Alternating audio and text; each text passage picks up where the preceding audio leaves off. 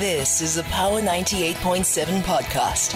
Now we're talking. Subscribe to Power 98.7 podcasts in iTunes or wherever you get your podcasts. There's more on power987.co.za. Electricity Minister Kgosientsho Ramokgopa has issued a determination in the Government Gazette that will see South Africa procure 2,500 megawatts of nuclear power. According uh, to the document, the capacity will be built by Eskom or any other organ of state or in partnership with another juristic person. Uh, the buyer of the electricity will be Eskom or any entity, uh, you know, determined there through the unbundling process of uh, Eskom. Uh, but all of it, I guess, put in the Government Gazette for now. We are joined on the line uh, by Happy Khambule, who is Environment and Energy Manager at BUSA, to really unpack the ins and outs of this determination and maybe even to cast our eye forward about what that could possibly look like in the future. Uh, Happy, thank you so much for joining us uh, this uh, evening. Uh, let's talk about South Africa's relationship with nuclear power, which is one that is marred by lots of contention. Yeah, thanks, thanks, thanks for the question. Uh, well, thanks for the for the opportunity to speak to you. Um, so some some of the things that we've uh, obviously understood is that this this question of nuclear power is historical.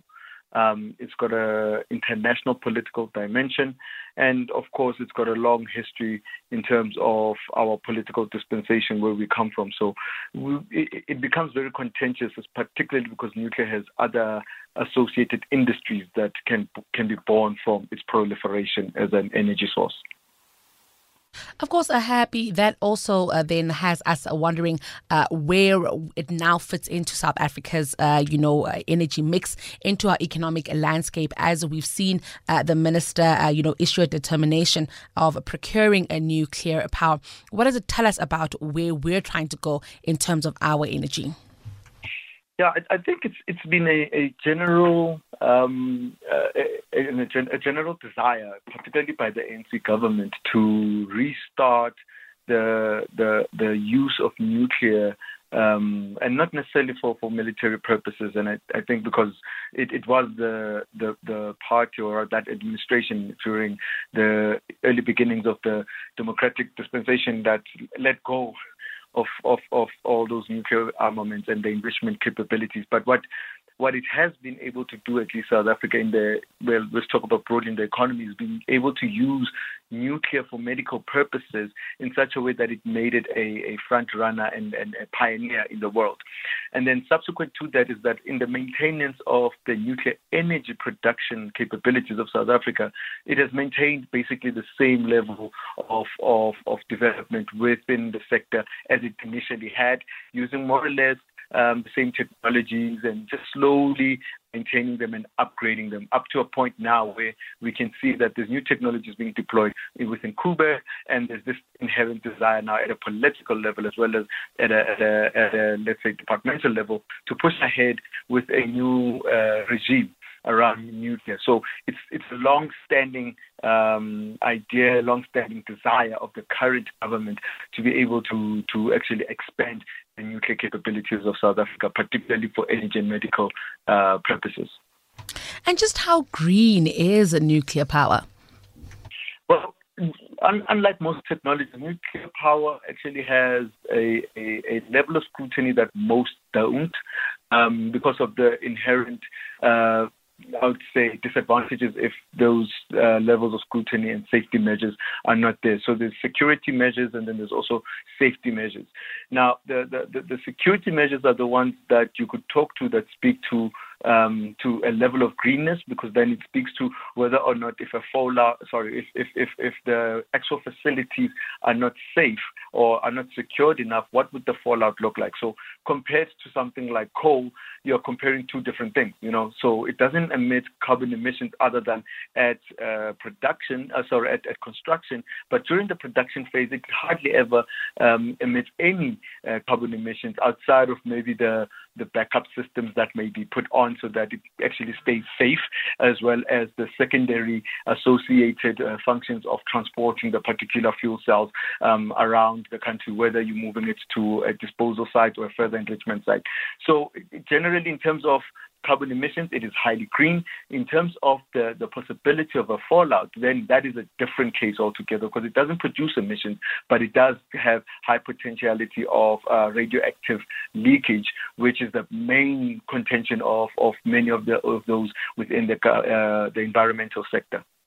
Yes, let's talk about the issue of radioactive, uh, you know, emissions. And the reason it's important, I think, a few years ago I watched a movie called Chernobyl, and I think yeah. we've all watched this movie, and it does show that, uh, you know, when nuclear goes wrong, uh, happy, it can go really, really wrong. So let's talk about managing that risk. I think specifically even in the context of South Africa, where we've seen uh, Kusile and Medupi come online over budget and not at the right standard, uh, you know, and if that I think had potential to bring harm uh, to the environment, more harm than coal does, of course already, it would have brought harm because of just the quality issues that within uh, that construction. Uh, so when you bring it to nucle- nuclear, uh, you know, how practical is the fear that something like that could happen?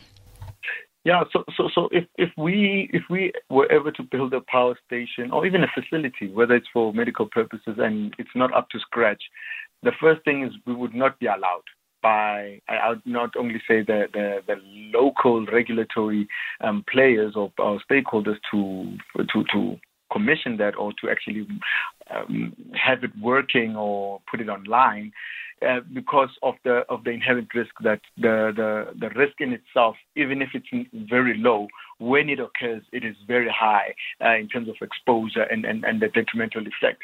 So there, there's, there's a there's a safeguard here in South Africa to say if you're going to make a decision around nuclear, you have to go through all of the necessary steps because not only is the safeguard national, it is also continental and as well as international. Now, when we get into the international space, we, we're now talking about other countries having a view of what we're doing, including the International Atomic Agency. So, in, in, in, in, in such circumstances, I think we, we're not comparing similar things. The, the the I would say the likelihood of something going wrong with a nuclear power station is much low because the likelihood of you building it if you don't have the capability is much lower. So that makes it uh, uh, at least a bit easy um, to to feel that if it were to go ahead, that means that most of the, the if not all of the requirements have been fulfilled. But we do come from a dispensation in, in the previous administration of of our country where we were about to start building nuclear power, but even before there was the first brick or the first sand being moved, it was stopped just because of just the regulatory process needed to be just right and be perfect. So we've got so many checks and balances up until we can actually build a nuclear power station that by the time we get there, we will be assured, um, not only uh, nationally, but also continentally and internationally, that that is the right way to go because you're fitting all the necessary requirements. So, so in, in, in this case, uh, the, the, the nuclear uh, procurement or the nuclear regulatory side of things is very different from what we have with other energy sources. And with that said, uh, Happy, we've got intention of procuring 2,500 megawatts of this nuclear power. Just how much money are we talking here? Well, that's a that's a good question because we're waiting for the IRP to to give us uh, firm numbers. Um, and on our side, we haven't done the calculation yet, but I think by by the time we make our comments, we would know. The last time we we had such a number. I think it was around one trillion, 1.2 trillion. That was during the 2016, 2019 IRP, whereas the 2016 one did not actually get uh, promulgated, but the 2019 one did, and the numbers were relatively the same. I think it was a range between uh, 900 um, uh, billion and, and uh, one 1.2 trillion. So it's, it's and these are the rand figures and not the, the necessarily the, the dollar figures because the dollar figures would seem a little bit lower.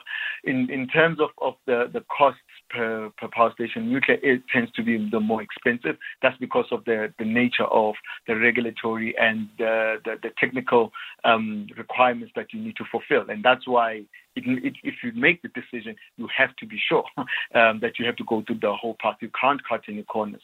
But in terms of, uh, in comparison to other technologies, it is extremely high, um, and that's that's what we still need to see. That with new technologies also coming in, uh, like your small modular reactors, as well as your clean coal technologies and the new uh, versions of uh, renewable technologies, where does it fit? And we're not necessarily sure until we can complete the, the analysis of the IRP.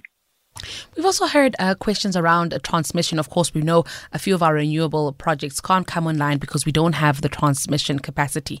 Would a nuclear energy also need this transmission network uh, to work in the way that we're trying to, uh, you know, build it now, or would it work differently then?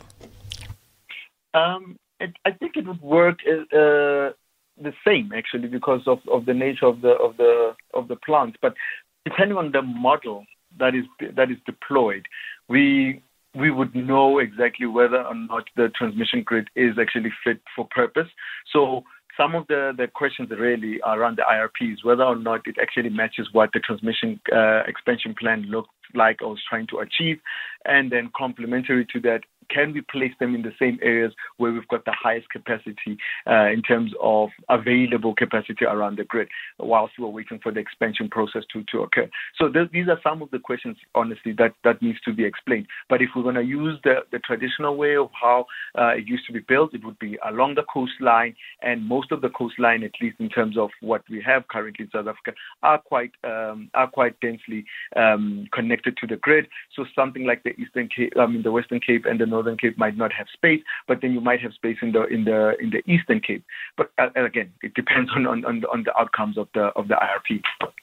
So I guess in conclusion, happy up, up, until we get that IRP and up to we get more information, there's no reason to panic at this point. It's just uh, you know all of us, of course, trying to wrap our heads around uh, what it could look like in the future. Well, yes and yes and no, because this determination is from the previous regime. So that process, the the due process or the due um, due diligence still needs to occur up until we make sh- we actually build something. So that's going to take a number of years. Then the likely part of the first plant to come online might be in 2023, 2020, uh, 2033 or 2034. So it's about 10 years to get up into a point where you build one, and that's a long lifeline. But with the IRP currently, that's where we're going to see whether or not it is actually economical or not. And that's where I think we will be able to make those kind of decisions to say, let's go ahead in any case with the current build and maybe possibly an additional or reduction in terms of the amount that has been allocated. Fantastic. Thank you so much for taking us through this uh, today. Happy and shedding some light on this uh, nuclear issue.